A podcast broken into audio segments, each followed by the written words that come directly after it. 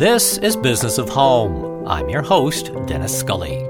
Every week, I'll be talking to leaders and innovators from all corners of the home industry. My guest this week is landscape architect Janice Parker. A veteran of the trade and a master of her craft, Janice has crafted exquisite landscapes for countless high profile residential projects and won dozens of awards for her work. If you flip open a glossy design magazine and see beautiful rolling lawns, charming stone paths, and a colorful garden, there's a good chance she had something to do with it. I spoke with Janice about the red hot market for exotic trees, how climate change is directly affecting her work, and whether our pandemic inspired obsession with outdoor living will last. This podcast is brought to you by Atlanta Market, the premier gift, decor, and lifestyle market. Held semi annually in January and July at AmericasMart, Atlanta Market is the place to discover new resources and to connect with thousands of makers, manufacturers, and sales reps ready to help you get back to business. Source all your needs in one convenient location at Atlanta Market with thousands of brands that are presented across hundreds of showrooms and temporary exhibits, offering a curated, cross category shopping experience with complementary product neighborhoods, including home decor, tabletop, housewares, fashion accessories, seasonal decor, and much more. And all to the trade only. To learn more and to pre register for Summer Market, July 13th through the 19th, visit atlantamarket.com slash BOH. The House of Rohl journeys far and wide to bring you exceptional quality kitchen and bath fixtures. They've discovered the world's best craftsmen and techniques. Using materials native to the region and tools accustomed to individual craftsmen, they strive for perfection every step of the way. With all of this, you'll see the details of your own story, the story of a life well crafted. This is the story Craft tells. Welcome to the House of Rohl. Visit houseofrohl.com to explore. And now, on with the show. So, tell us a little bit about becoming a landscape architect and building the, the business that you that you have over the over the years and, and sort of how you came to be in the in the field that you're in. Oh, that's a nice thought. Well, it's very simple. My very first memory is of a flower. And I think I was probably somewhere between a year and two years old because I was walking and the flower was as big as my head. I remember that. And I was fascinated by it. And I'm sure it was a peony. And the sense of smell was very strong for me, smelling nature. It is for all of us, but we tend to disregard it at times.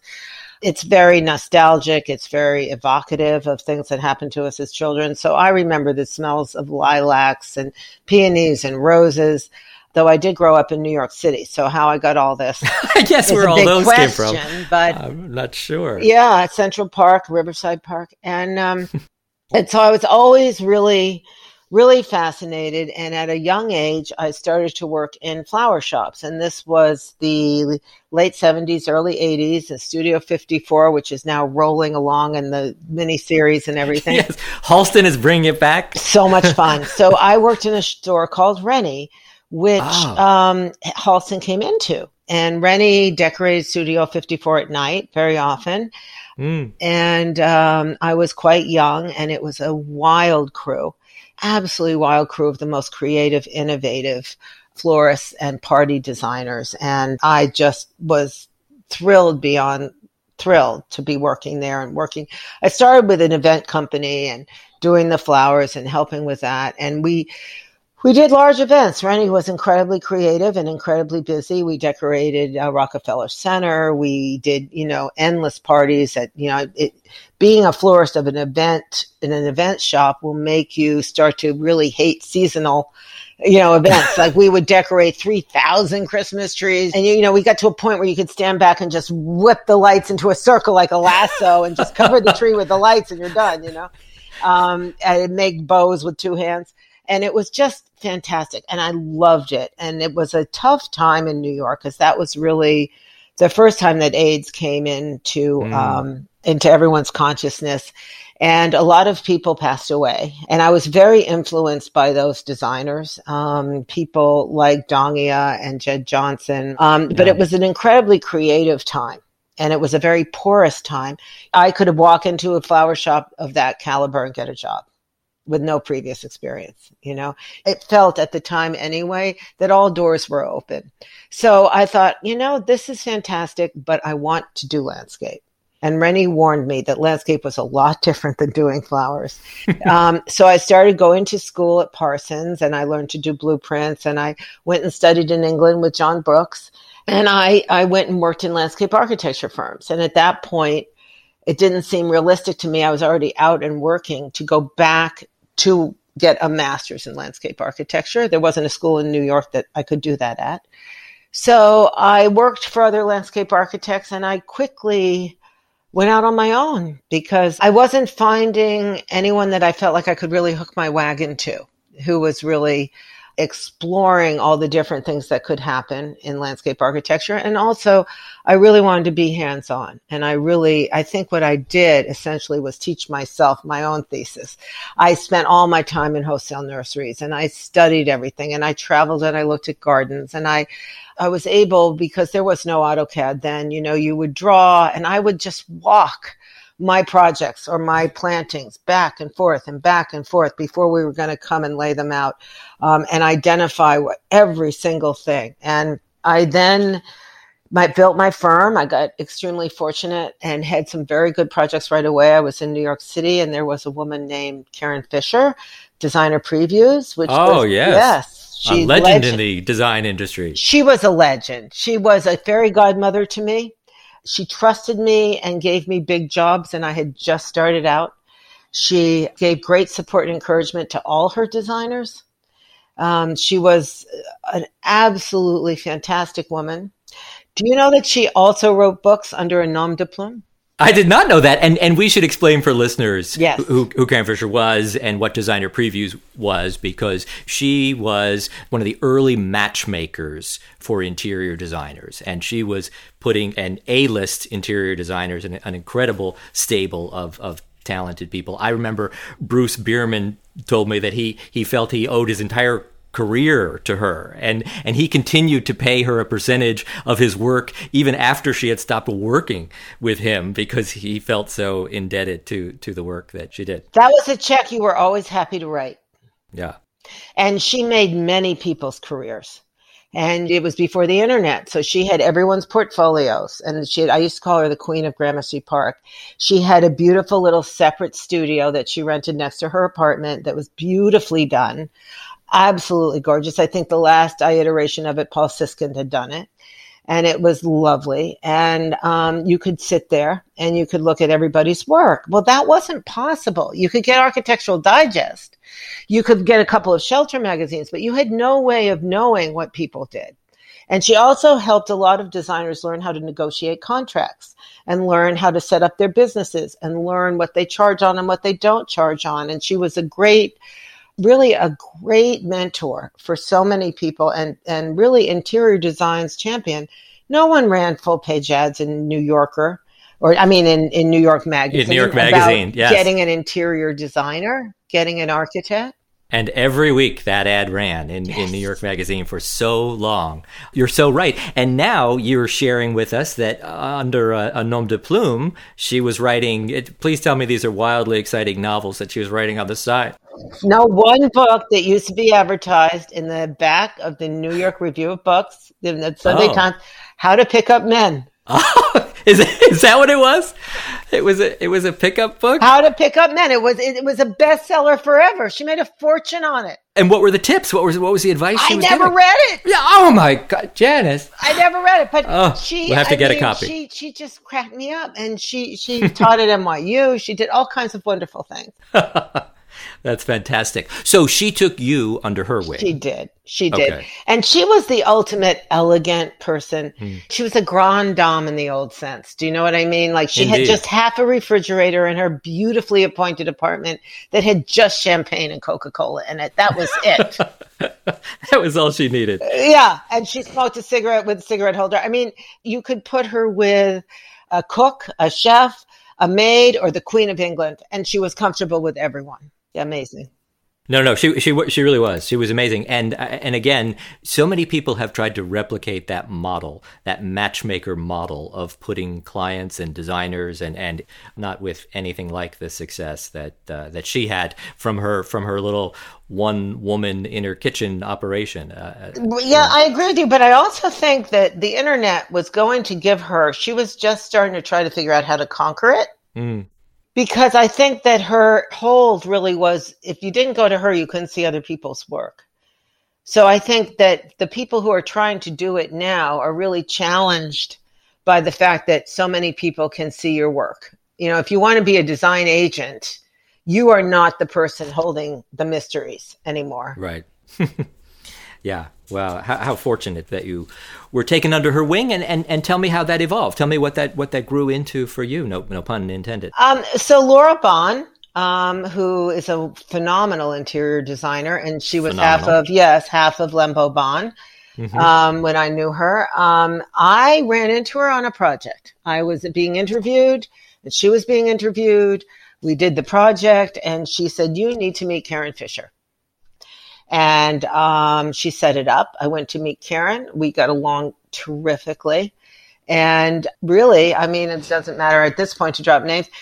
First job she put me on was a job for Robert Redford. and I there you go. There I am, two years into there my business, and I'm like, she said, "Can you do a rooftop on Fifth Avenue?" I said, "Sure." And then I'm thinking to myself, I must be able to. I mean, I never have, but I'm sure I can. Sure. and I said that to her. I'm like, I haven't. She said, but can you do it? I said, yeah, I can do it. She said, I think you can. Go ahead, interview. And I mean, I think that taught me, or I had always had an ability to be very resourceful and to reach out to others for information and to get, you know, really understand. Then I think they say this about producers or, you know, good executives. You need to get the best. You don't need to be doing everything. You need to get the very best advice you can get. And you need to be able to know what that is when you see it and you hear it. And you need to use it and you need to hire it and you need to pay whatever it costs to get it.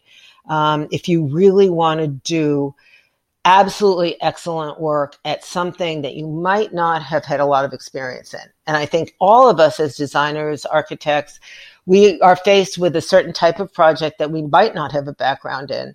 And yet we should take our talent or our ability or even our straight up entrepreneurship into these situations and train and get the help we need to do it.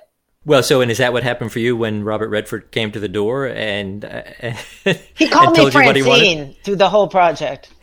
Francine, Francine, I don't know.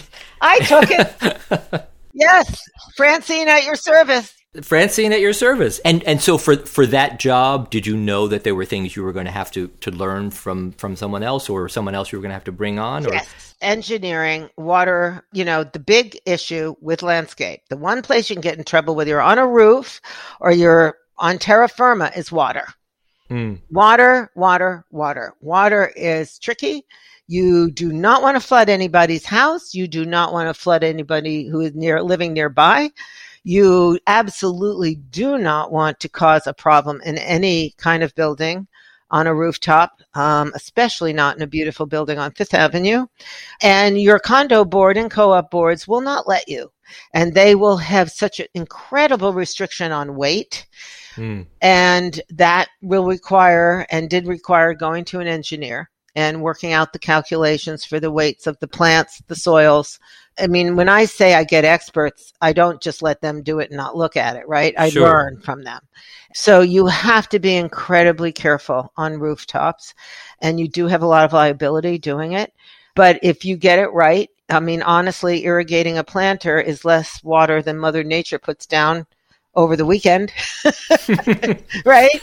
So, I mean, a roof can handle rain. It should. You just have to be able to um, have removable items, be able to get underneath them and clean them. And there's a lot of tricks of the trade. We did a birch grove. he wanted birch trees. We did gorgeous apple trees. We had an herb garden. Really? All, all up on his roof? Yes. How great. And then he sold it and uh, Diane Sawyer and Mike Nichols bought it. They lived in the building and they moved up to it. And one day I drove by and there came the birch trees down by a crane. They took them out and did something else. Oh, so they sort of changed the layout. Yeah, we craned them up, thing. then they craned them down. Those trees were on the move. when you choose to attend Atlanta Market, you're not only getting a hands on personal experience, but you're also part of something more a community of business owners, manufacturers, sales associates, buyers, creatives, and creators, all with a positive and energizing spirit.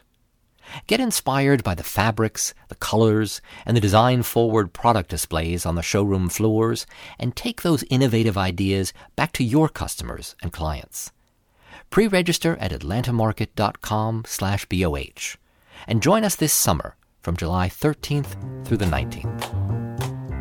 Help me understand the difference between landscape architect and landscape designer. Well, um, landscape architect and landscape designer is similar to the relationship that it possibly a psychiatrist has with a therapist. Both serve the public in very important ways, and both are truly great professions, right? Mm-hmm. One is licensed, requires national board exams.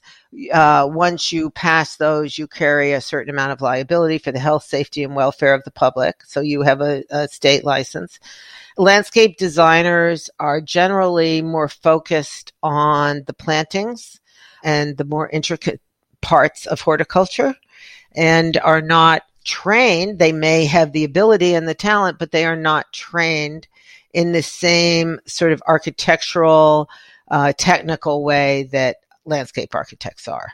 So there's required training for a landscape architect, or in my case, uh, 20 years of practice and then going in front of the board and making my case and showing my work. And I was a landscape designer who wanted the credibility of being a landscape architect even though it was quite painful to sit for board exams when I was already way out of school. I, all the people who work for me, I make them sit for their exams if they're not already licensed at a young age because you don't want to take an exam in your 50s. No, nobody does. Nobody does. No, you don't. You don't. But it was quite worth it because all of these things make you more facile, give you more confidence, and they also allow you to be able to qualify for certain types of projects. I'm um, a certified WMBE, which is a women minority business enterprise. And I, it's very important to me that women go into not just architecture and landscape architecture, but into surveying, into engineering, into contracting. All of those professions are very, you know, well paid. Um, women excel at them and I've mentored women who work in construction companies um, as construction managers, project managers. I worked with some great women general contractors.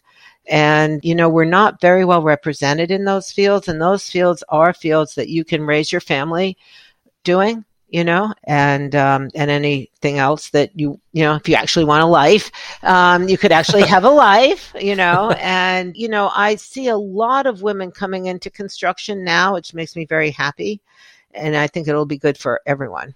Well, I, I agree, and, and as you say, those are those are the kinds of jobs where you can can make a, a reasonable living, and it and if you can if you can break through those barriers, as you say, it's a heavily male dominated, as is as is architecture in general, as is right all of these fields, and it and it has been hard for for women to break through. So it was important to you to have the WMBE uh, accreditation and and to sort of push women forward in in this area. Yeah, there's not actually any of the projects that have come up. I mean, those projects that come up that are municipal and federal, if they don't get done in that administration, the money's gone. I mean, it doesn't ever right. going to happen. The project won't come back. But um, what is fascinating about it is when I went to my first public, you know, meeting where they were talking about the projects and the infrastructure bills coming up, there were no women there. There were like four women out of a hundred people. So it was men whose wives owned, let's say, 51% of their company. And that's, that's not illegal. And I don't, it doesn't make me angry. The, it, it just makes me think that why aren't women I understand why they don't go into architecture because it's very hard and long hours and very possibly difficult to move up in a big male architecture firm or you know but but in surveying and construction and engineering and civil engineering and structural engineering you know i would love to see people more active in that and more encouraged and and you know it's it's you have to get inside the professions you can't get mad about the way things are you can't try to knock down anything. You have to just get inside and do your work. It, it, you don't, you know, there should not be any kind of a war. No one wins. It's just a question of getting inside, moving up, making things more amenable for people to have lives and to raise children because you, you can create that workplace. Right. And you have to get in to do that though. And you don't get in by saying you don't like it. so so you're you're right. So so you're you saying you, you you get in by just doing the work and proving yourself. You get in by doing the work and by recognizing that it is not specifically targeted to make life difficult for you. It just is what it is. Yeah. Well, and so how did you how did you go about proving yourself? How did you go about breaking through? I mean, so you you moved on from your cocaine days at the florist servicing Studio 54, right? right? And and then you sort of went the English garden route for for a time, right? Forever.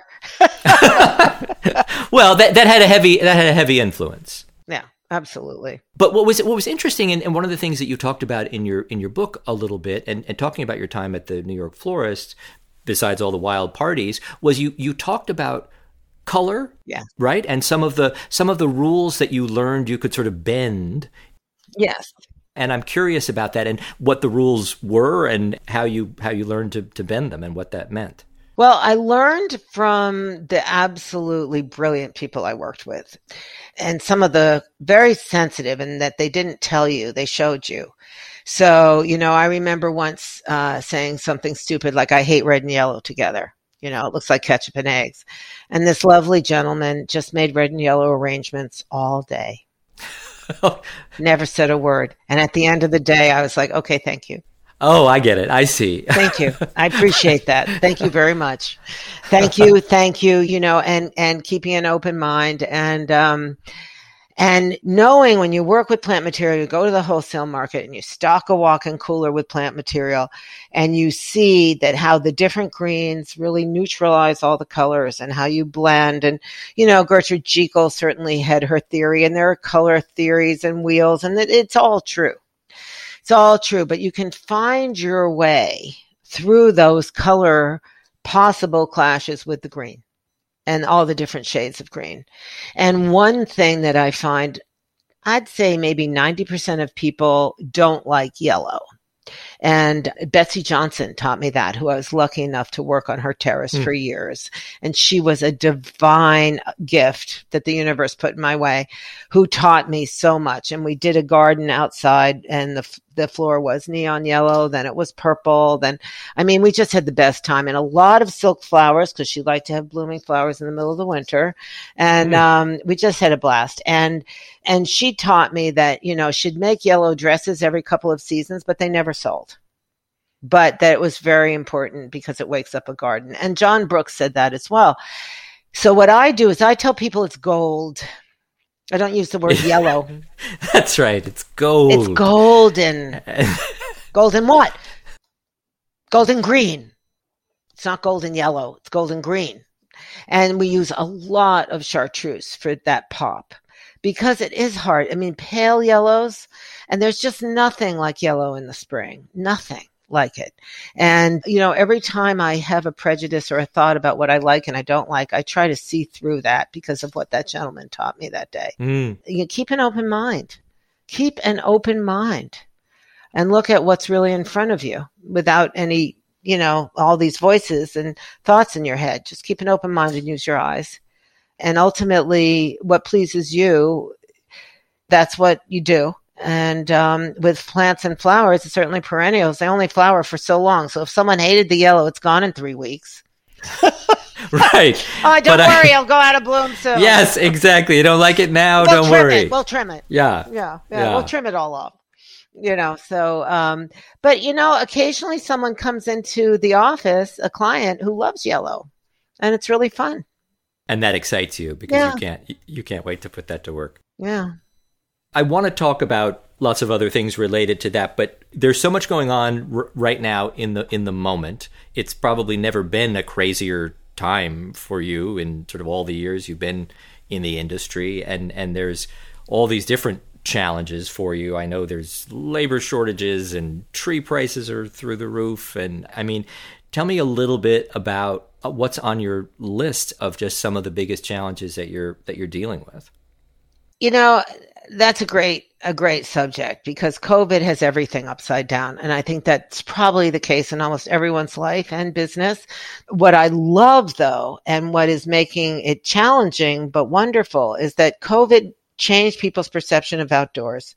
So all of my projects, no matter how beautiful we did seating areas and outdoor areas, the minute it rained or it was too sunny or there were too many bugs or the temperature changed, people just go inside and people couldn't go inside. And if they wanted to see friends, they had to be outside. So we built pavilions and heated them. We, people wanted fire features. We were coming up with ways of, there's heated furniture, heated mats underneath rugs on the terrace. Um, finding people who didn't have outdoor furniture and they couldn't get it or didn't want delivery people coming to their house or they didn't want workers coming to their house talking to people about you know just go outside do you know take your chairs take your dining room table. If there's no rain you carry out anything you can carry out. People wanting to be outside. And i think it's stuck I really do. I think people spent enough time outside to realize how beautiful it really is. Though I think there is a level of challenge for landscape architects and landscape designers in that we are not interior designers. As much as we think we know about living space, we haven't trained in it the way an interior designer has. And I love collaborating with interior designers for that reason because I really can design a beautiful terrace, but does it hold the furniture arrangement that they want? Does it work with the house? Is it got the same feeling? Interior designers know their clients' preference for things of chairs, how high, this, that. We don't know that. So if we're going to get them outside, we have to really join these skills. Well, as as you say, I mean, the people's perception of the outside and seeing it as as, as a safe place and perhaps the safest place right. to, to be uh, has has really changed things. And and I think that's so interesting. This thought of creeping into their homes and seeing perhaps their living room seating arrangement to get some inspiration for what you might want to do outside to lure them out and say, no, no, it's going to feel just like your living room, but outdoors. Right. Oh, absolutely. Yeah. Well, so you touched on the fact that sadly, it's wildly difficult for people to get furniture these days, right, in all areas. And part of that is we've had this crazy lumber shortage, right, and and lumber prices through the roof, and uh, I, I don't know what all of the different factors are that are to to pinpoint that to, but articles have been written recently about all of these exotic trees and, and things that people can't get their hands on. I mean, are people asking you for exotic trees these days? Is that a, is that a hot topic? Yeah, and, always. And, yeah, always. So uh, tell me tell me about that and, and what are exotic trees? What trees are, are exotic and highly sought after these days? So I think what happens with that is the trees that are slow growing and that keep their form beautifully. Things like beeches, things like magnolias, uh, lindens, they keep their shape as they grow. You don't have to prune them. In the winter, they're perfect. They're beautiful. They grow in these lovely, you know, beautiful whorls or, you know, I mean, the structure is just divine without real interference um, the leaves on Japanese maples, the colors you get three seasons of the year, and then the bark and the shape of it in the winter. These are trees that add so much value to the landscape. They're sculptural. They know their place. The other thing with that is if they're slow growing, it takes a very long time to grow them to any size that is saleable. You know, no one wants a five foot tree um, if you're buying a beech tree for your front yard. So if a tree grows quickly, you know, some nurseries will still keep it to a very big size, but again, they're not getting a crop for many years, so they have to sell at a high price point because of the amount of time that it's been on their farmland. Um, the other issue you have with a large tree is if it fails.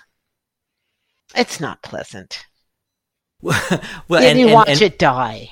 No, no, no. Well, that's the thing. And so, what's what's generally causing that when that happens? What's what's causing a tree to, to fail? Um, a couple of things. I I would say that a well handled tree that doesn't have any disease will not fail. 100%.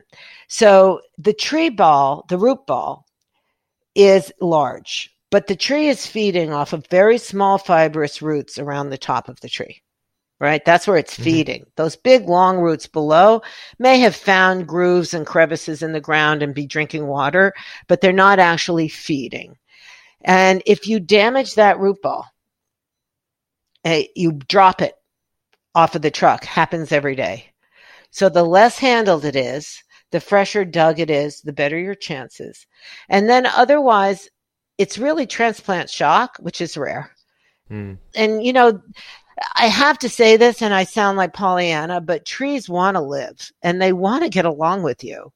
There's a few trees that I agree are sort of divas, and magnolias fall into that category. Um, but you have to be very tough with them and tell them if they don't want to live, they can go. Do you know what I mean? Just go. But, you know, and then they'll bloom and they'll behave. My magnolia is such a fickle friend. Every Yell year it's a different bloom. Sometimes Yell it flowers, sometimes it doesn't. You think that's what I need to do? Oh yeah. It, it if she doesn't just... want to be in your yard, she can leave. Right. She can be okay. replaced by another magnolia. younger. A, a, younger. a younger. That'll get prettier her. Prettier magnolia. the House of Rohl journeys far and wide to bring you exceptional quality kitchen and bath fixtures. They've discovered the world's best craftsmen and techniques. Using materials native to the region and tools accustomed to individual craftsmen, they strive for perfection every step of the way.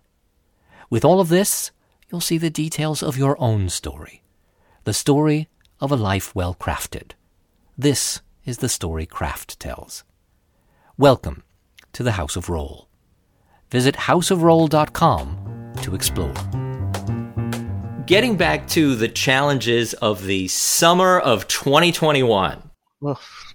right? I, I, mean, people tell me we've got uh, a swimming pool shortage, you the do. tree shortage. So what's what? So what's the swimming pool issue? The swimming pool issue is that if a swimming pool company had maybe 60 pools a season, they now have 160. So the issue is they're they're very busy. There is just a labor shortage, as everyone knows, for all kinds of different reasons.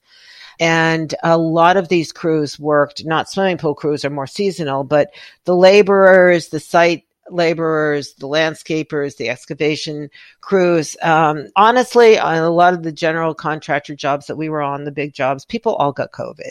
It was hmm. close mm. quarters. People got sick it was a very hard year and a lot of people are extremely extremely exhausted from it. And i also think that you know these guys work uh, the crews for a swimming pool company who shoot the gunite and do the excavation and make the rebar and stuff. They work very long hours. And what i try to remind people is if they come to your job at seven and they pull off at three they're going to another job. They're not going home you know, I mean, it is a lot, uh, and they'll make it, but um, there's just the price went up as it is a capitalist society. And um, we've had a price bump that I don't think will go away. That's happened. I've been in this career for almost 40 years. We've had some price bumps and then we sat still after 2006 and mm-hmm. we're bumping. And I don't think it's coming back down. I don't think it's COVID pricing. I think once the industry can make another benchmark like that, it makes it. And where are you seeing that, uh, uh, especially? Everywhere. I mean, it, it, everywhere. Everywhere. Right.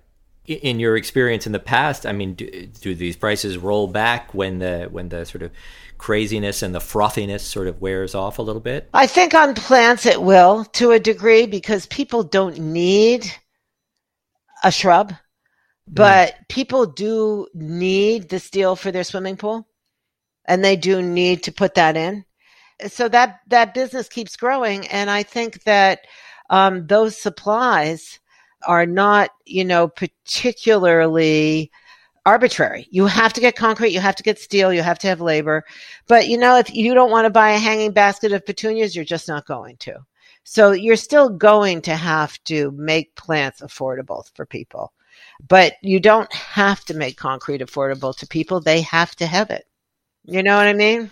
Yeah, yeah, no, absolutely. But it sounds like you you think that in many areas it might it might linger for for some time. I mean, do you think everybody everyone's so excited about the outside and their backyards? Do you think that stays, or once people are back to traveling and back to packing into movie theaters and air conditioned spaces again, do you think some of that will wear off, or what's your sense? My sense is it's going to stay. And I think it's going to stay because people have increased their real estate value in that if they sit out on their fire escape, or they're using their building in the city's backyard more they've just gotten you know how you know the the human instinct right? You they, you get an apartment you start looking at the apartment next door above you beneath you. You buy a house you start looking at the house next door. I mean we are naturally opportunistic and territorial and we just developed more value right? We don't want to give that right. away. We just developed right. an outdoor space that you know possibly we're not using it, but we certainly have increased the value of our home. We've increased the richness of our life and we've added another room to our house by sitting outside. We've got a whole nother space and we've, and we now have developed an appreciation for it and made it more usable for seasons of the year.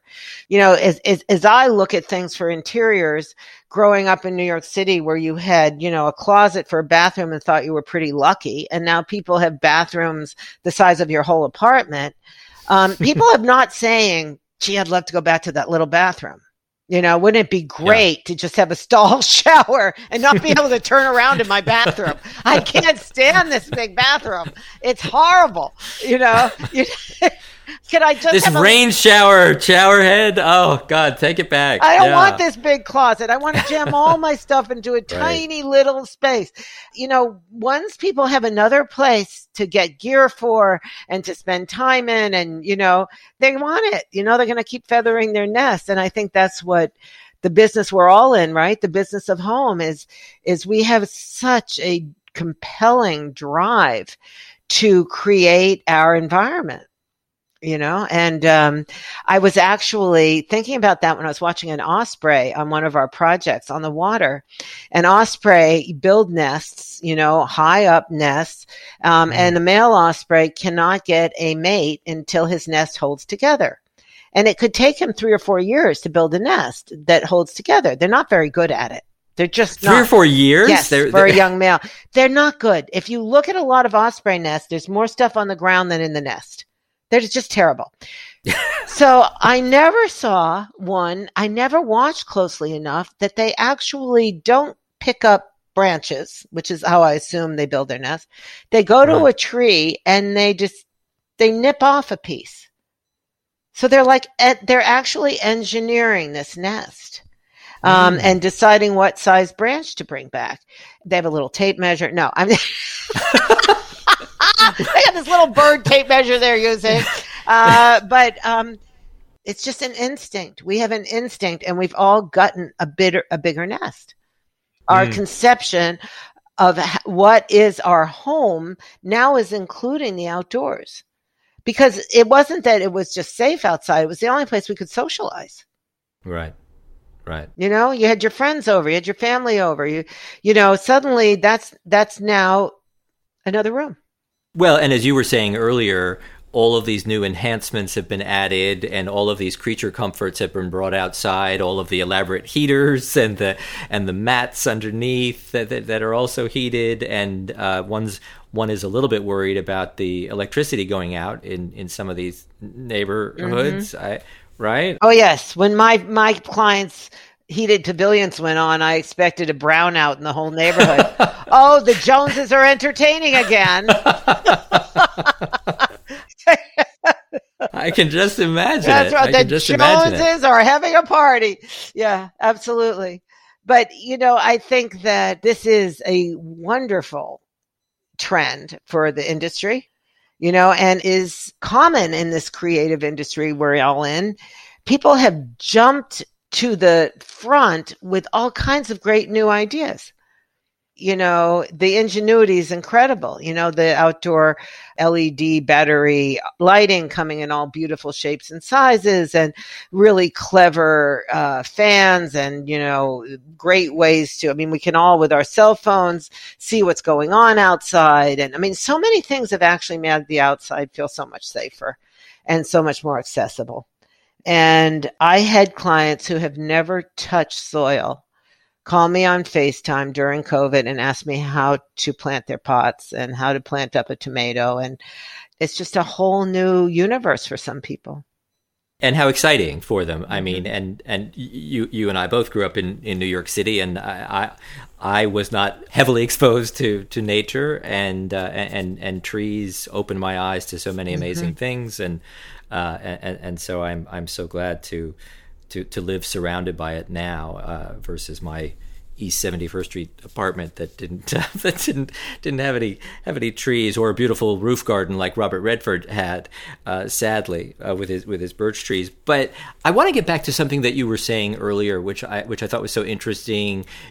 Partnering with interior designers mm-hmm. to sort of bring them into the outdoor projects, and I know that that often in the past you've talked about oh, I, I, wish the landscape people were brought in earlier on the project. I mm-hmm. wish, I wish that we were there at the table from the very beginning.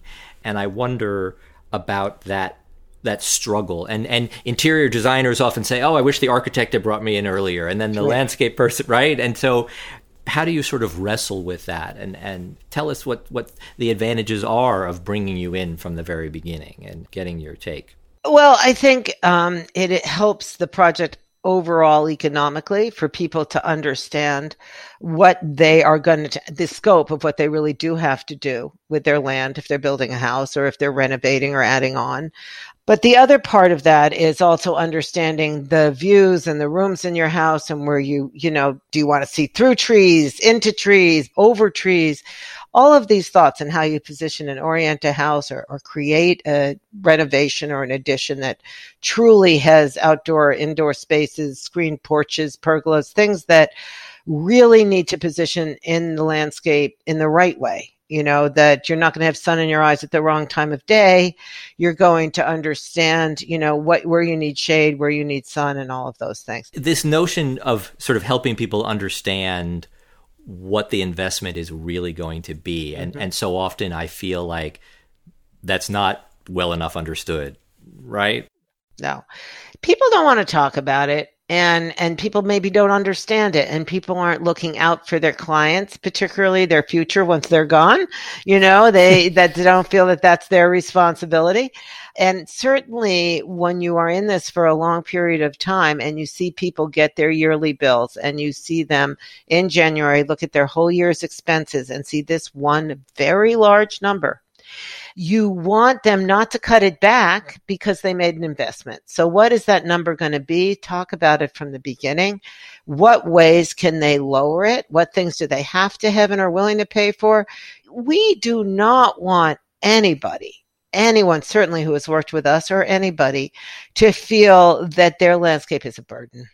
Well, it's it's it's so it's so interesting, and and as you referenced the the parallels with with interior design, I was I was speaking to a wildly talented interior designer the other day who was who was telling me that there's nothing more heartbreaking than when she revisits a client's home and doesn't see signs of them having actually lived in it. And and sort of mm. right and sort of adding their their layers and adding her design was was there to, to to make a beautiful space to be sure but the the beauty was going to become even more enhanced when you start to to, to live in it. And it's it's the same with the with the garden as you've often talked about.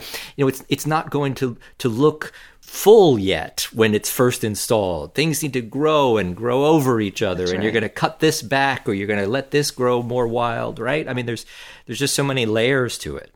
So much has to happen, and they all have to start singing and dancing together and getting to know each other and working together. You know, which they do.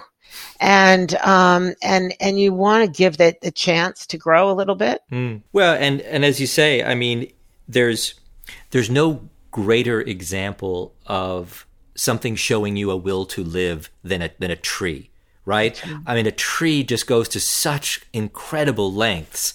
The, the, roots go so deep down to find water and the, and the, and all of the things that a tree does to adjust to its climate and the, the precipitation and the and the changes around it. And and as you say it it it can be so inspiring understanding that and, and witnessing that on a on a regular basis. I mean, I, you think about the redwoods, right? And you think about oh. all of the things that trees have brought us. You know, I think I think we discussed last time the book The Overstory mm. by Richard Powers, you know, yes. which is the overstory of trees that the planet has given us, you know, and it's up to us to respect it or not respect it at our own peril. Well, so I, I, I mean, per- perfect segue into this whole sort of climate change issue and, and, and sort of the the impact that we know that's having. Uh, and it's been so fascinating. So much is being written recently because of the rising lumber prices and all the tree shortages and, and, and all of that. It's a little bit of what what have we done, right? And so much of it we've we brought on ourselves, of of course. And I wonder, from your perspective, what what what is climate change starting to, to look like? What are you starting to see and feel? Well, I can tell you that farmers and the USDA maps don't pay any attention to politicians. It's gotten warmer and we can grow species that were dying for us 25 years ago. So we can grow crepe myrtles and we are growing. I mean, pretty soon we're going to be growing bougainvilleas and hibiscus if we're not careful. uh, you know, so those plants are being sold here. They've changed the zone requirements on them and it's warmer. It's just warmer and uh, it's not as cold in the winter, and the plants are living. And um, and you know what I find fascinating is we know the seas are rising. They remapped after Sandy, but nobody can get enough waterfront property. It's never been more expensive or desirable. And it happened right after Sandy. Everyone wanted to move to the water. I mean, I just love people. I love them. what is it about us? You know, we want to be right on the edge where yes. we could die. You know, I want to buy this beautiful house that could sink into the water at any moment. Water. That's right. Where I have to evacuate if Sandy comes again. I mean, Sandy was very serious. And those houses fly off the real estate market. They go for outrageous prices. The Hamptons has never been busier on the ocean. So, you know, it's, it's, um, we've done a couple of houses with sluice gates and flood gates in the basements and having to put all the mechanical equipment up much higher above the flood elevation than the house is. So they're putting the house down at elevation eight or five, and those are all feet above sea level. But right. the equipment has to, by code, be up at 15 or 17 on a giant platform. You'll see this as you drive along the water. Um, you'll see generators and air conditioners sitting up high like a tree house, and the house is, opens out onto the water. So um, it's you know we really have to come up with some ways to screen those. It's been very challenging. Uh, you know, get big trees that are going to live in submerged salt water around the generator for the house that they're insisting on building where it's going to flood. So, I mean, you, you just wonder sometimes. Well, and, and so and, and, and is that is is that just people just living in denial, or or is it? I mean, no, I think they know. They love it. It's exciting. They love it. They're they're living on the edge, and they and, right, and we're going to enjoy this spectacular yeah. water view as long as we can, and whatever we have to do. Attraction, the power of attraction. It's all worth it. It's worth it. It's all worth and it. And it is beautiful it's interesting, and as you say, it tells you so much about human nature and uh, right and and, mm-hmm. and, and what people will do. I I'm wondering. We we talked earlier. Sometimes the challenges of being brought in too late with the architect, or or uh, I, I know that sometimes there's a little bit of friction there. Designers often struggle with with that, but the exterior eh, plays such a huge role in in everything that you feel about a about a house. Mm-hmm. You know, I think that those dynamics are naturally in, and the contractor naturally suspects everyone's drawings of being incomplete and lousy. and and naturally is looking for all the flaws and is t- is just can't wait for you to leave the site meeting. I mean, all of these things are sort of of ground in, but then at the same time, I always try to see that opportunity to just ignore all of that. I found out much to my dismay on some trips with with groups like the you know DLN and the Design Leadership Network and things that people think landscape architects are a nightmare. and we're flaky and you we're the one of the worst subs you can bring in. And i overheard this at the oh, bar. no. They didn't know i was there. And i'm overhearing very well-known admired architects discussing oh, what a oh, nightmare no. we are. And i'm like wait a minute. I'm listening.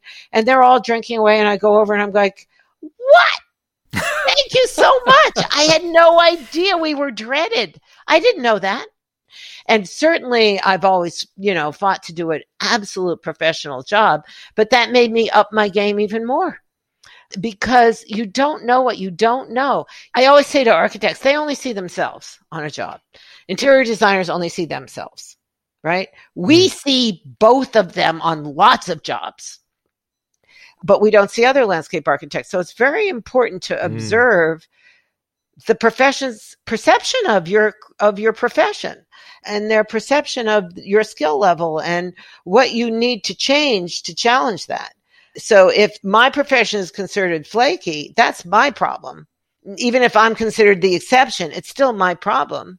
Right. So, you know, we have to up our game.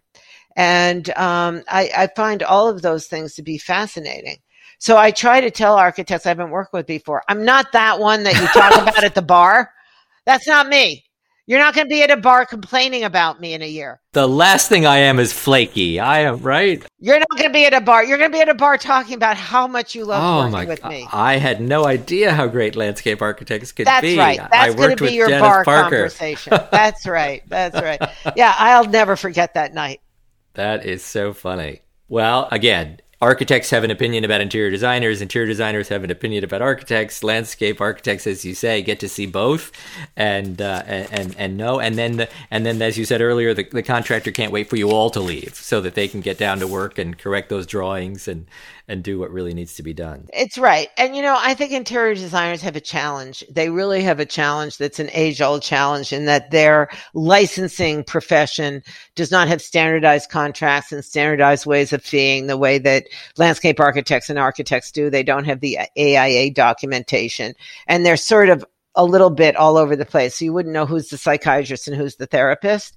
But, you know, the really professional interior designers are so so highly skilled and so technically skilled. And I, I no architect would find them a problem to work with because they're right in there with, you know, um, all of the same knowledge and, and, and all of the credentials that are needed to turn out a great project. Well, and, and I, and I think you're so right that, and, and designers talk about this all the time that fee structures are holding that industry back or or, or, or right? Or the, the variation of fee structures and the, and the contracts or the accreditation that some have and some don't have. And and yeah. it, it's it is challenging. Is it is it very standardized in your industry? Is not is at all. Oh in landscape architecture in, yes. in landscape yes. Yes and we have some open book you know, meetings and sessions at our uh, exposition, our yearly convention, which of course we didn't have due to COVID, mm. uh, where you know you're vetted and you have you put your books on the table and it's um, non-disclosure agreements, and you talk about how you hire, what you pay, uh, how you do your taxes, what your overall profit is, um, and these are phenomenal phenomenal moments where we can all help each other. And, you know, this is something the industry could use so much more of and cross industry. Interior designers could learn so much from the more experienced and older interior designers and how they run their businesses. And I don't mean older in age, just in, been in business longer. Whenever you're going into a business, there is so much you need to learn about business. And I hear in our industry meetings and groups that we get together with and do breakout groups, interior designers are all over the place with how they charge and they know it. And at some point you can't experiment. You either choose, you choose a way you bu- charge, you know, if it's hourly, by the room, by percentage, but you got to choose one and so many creatives just refuse to really look at the numbers. I agree, and and and so many interior designers t- tell me all, all, all, the time that they they wish there was more standardization, or they wish the client w- wasn't getting ten different bids from ten different designers with all different. I charge by the hour. I only charge a design right. fee. I I mean all all of this, and and they all wish that it was something different or or something more standardized, and that everybody seems to wish these days that there was greater transparency. And as you also talked about earlier, just a better understanding of what it all really costs. That's what we mm-hmm. need to educate people about on every level. Absolutely. And real accountability. And then you're going to yeah. have the end user who is going to do to interior designers what they don't do to architects and landscape architects, which is go online and shop for the furniture themselves. Oh. And this is, you know, this is just killing them. And the bottom line is you're paying for people's advice. You're paying for having that person having a vision. And, um, and that's not tolerable that they try to undercut your work. And I think that they have a whole set of challenges coming in this environment and with the availability of information um, that is going to probably change the way they fee. They have to change the way they fee, and they have to be paid for their time and their services properly. Well, and that's exactly what it is. Honor those services and that's have right. a respect for the for the the art and the craft and the design work that you're bringing to it and that is what I, I hope will come out of this of this time. I, I, I, hope that we will do a better job of educating people around what these things really cost and and, and the value of what designers and architects bring to everything. Yeah, absolutely. And that's why I don't. I could and people ask me to specify furniture. I don't. And I I don't because it's so much work I have so much respect for what interior designers do. A chair doesn't just show up. They have done so much work to get you that chair. Um, and that time is valuable and you pay for it happily. Janice Parker, I could talk to you all day long. Sadly, I, I don't get to, but it is such an incredible pleasure. Thank you so much for, for making the time. My pleasure. And we'll catch up soon. I hope so. Okay. Bye bye. Thanks for listening. If you'd like to keep up with the latest design industry news, visit us online at businessofhome.com, where you can sign up for our newsletter, browse job boards, and join our BOH Insider community for access to online workshops, a free print subscription, and much more. If you have a note for the podcast, drop us a line at podcast at businessofhome.com. If you're enjoying these conversations, please leave us a review on Apple Podcast. It helps others to discover the show. This show was produced by Fred Nicolaus. I'm Dennis Scully. Thanks again for listening. I'll see you next week.